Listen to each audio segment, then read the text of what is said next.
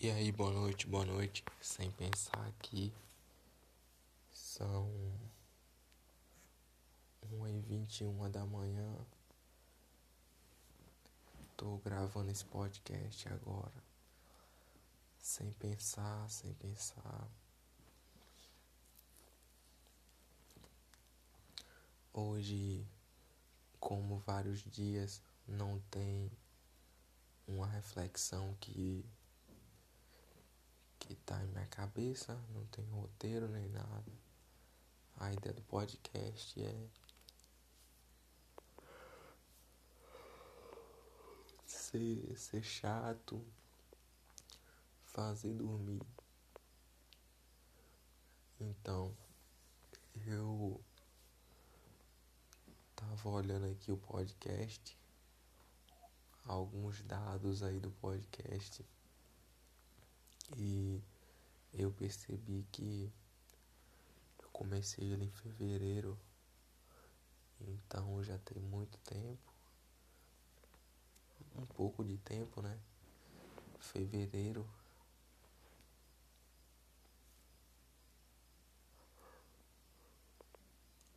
E a gente tá em agosto agora. Então já tem um tempo aí. E isso me faz pensar porque o tempo passa rápido, velho. Quando a gente não observa o tempo passar, porque o que faz o tempo demorar mesmo é olhar ele passar. Então dá essa angústia aí de olhar o tempo o tempo todo. E eu não sei o que é que isso quer dizer, se é bom ou se é ruim. Eu sei que é um fato, né? Acontece o que? Que às vezes quando a gente. Na verdade é uma opinião minha isso aqui. Eu tenho a ideia de que quando a gente não observa o tempo, ele passa de hora em hora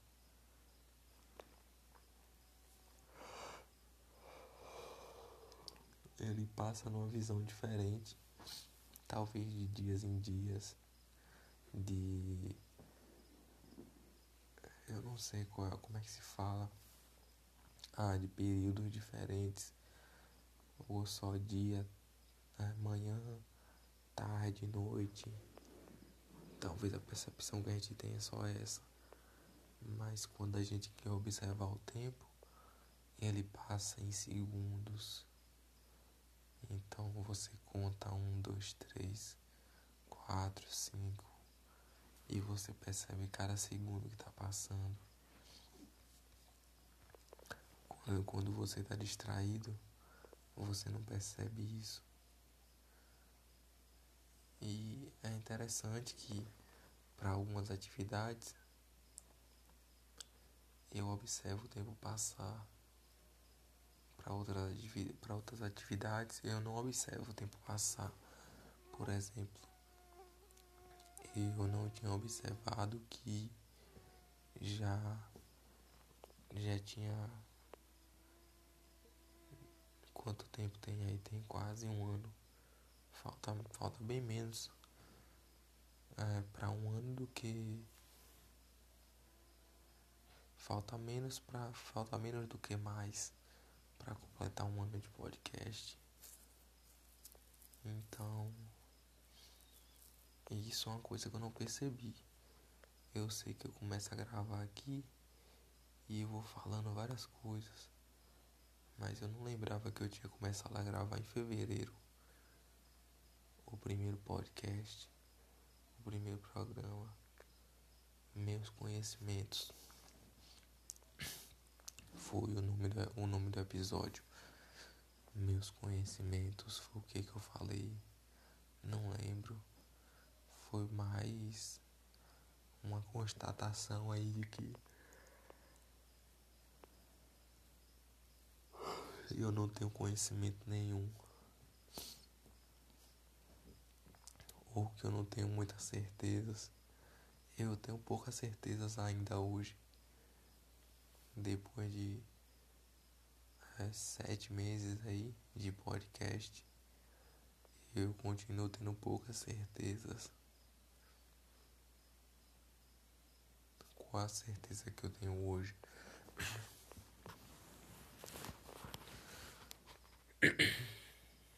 A certeza que eu tenho é que eu vou morrer. Isso é uma certeza óbvia com relação a ideias. Quase nenhuma. Eu tenho, eu tenho a vontade agora de me tornar um, um super previsor. Alguma coisa assim. São aquelas pessoas que conseguem prever o futuro e mas em determinados eventos, né? Eu tenho que especializar minha mente aí para conhecer, para acertar aí eventos futuros.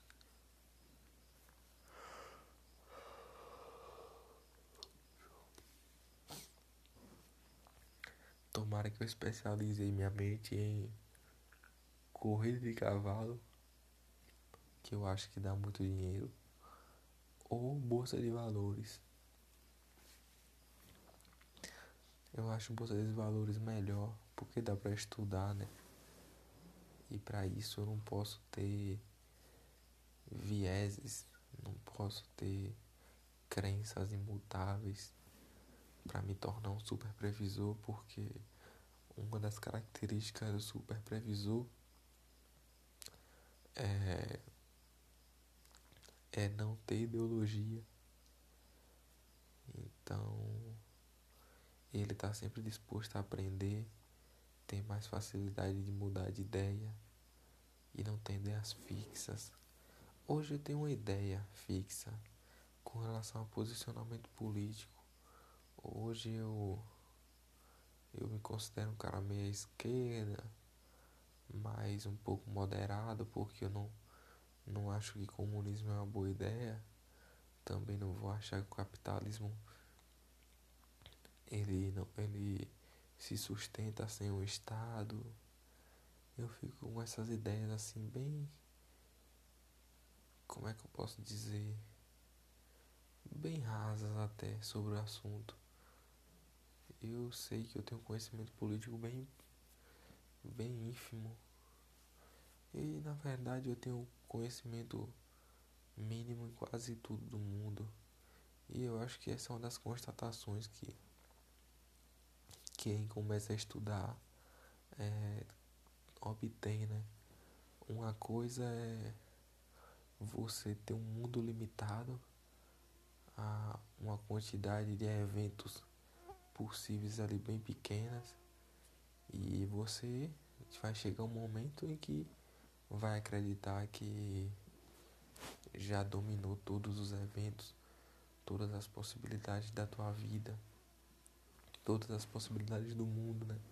Só que a gente confunde que confunde todas as possibilidades do mundo com todas as possibilidades de nossa vida. O que é que eu quero dizer com isso? Que é aquela lógica da, da, da caverna do Platão, o mito da caverna um pessoal vive ali dentro da caverna, né? E a realidade pro pessoal é aquilo ali. Vai chegar um momento que todas aquelas pessoas vão dominar aquela realidade, vão ter pleno conhecimento daquela realidade.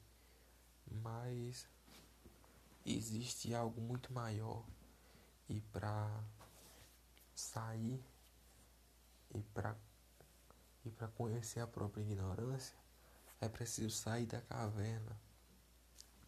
É, eu faria uma relação disso aí com o fato de ter pouco acesso a conhecimento, ter pouco acesso, ter pouco contato com pessoas né, verdadeiramente inteligentes ou, ou muito mais inteligentes que, que eu, ou igualmente inteligentes. Ou se seja lá que inteligência for, mas digamos pessoas com um repertório mais ampla aí. Então, viver em um lugar pequeno coloca a gente um pouco numa caverna dessa daí. E a gente acha que domina todo mundo, mas na verdade a gente só domina uma parcela. E quando a gente domina essa parcela, é possível achar que sabe de tudo e, e que você é muito bom em alguma coisa, mas quando você começa a expandir, começa a ver coisas além do que tá no teu no teu ciclozinho ali, você começa a perceber de verdade a amplitude da realidade, a amplitude do mundo, a distância das coisas, a complexidade das coisas. É um pouco angustiante de início, que nem o, o quem é que fala o mito da caverna de Platão? Caramba, esqueci. Eu sempre esqueço o nome dos autores. Mas tem o mito da caverna. O mito da caverna vai dizer que para sair da caverna o, o olho dói. Então é desconfortável e a pessoa passa um bom tempo sofrendo até se adaptar à nova realidade. Seria no sentido de sair dessa caverna, sair desse meu mundo que eu achava que era o mundo, que era o universo, e passa pelaquela angústia de que não sabe de nada e que o mundo é muito mais complexo. E a partir disso aí, até você conseguir absorver essa informação, ou você vai sofrer muito, sente muita dor, mas no final você vai evoluir, né? E existe tanto conhecimento no mundo, tanta informação no mundo que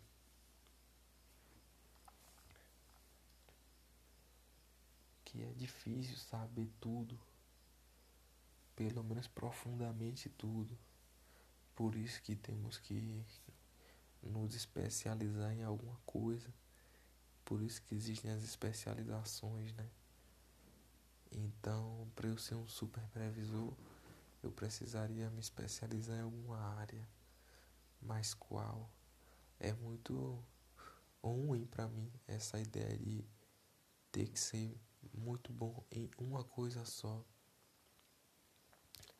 ter que me especializar, habituar meu organismo a ser excelente em alguma atividade só. Mas é fogo porque eu gosto de muitas.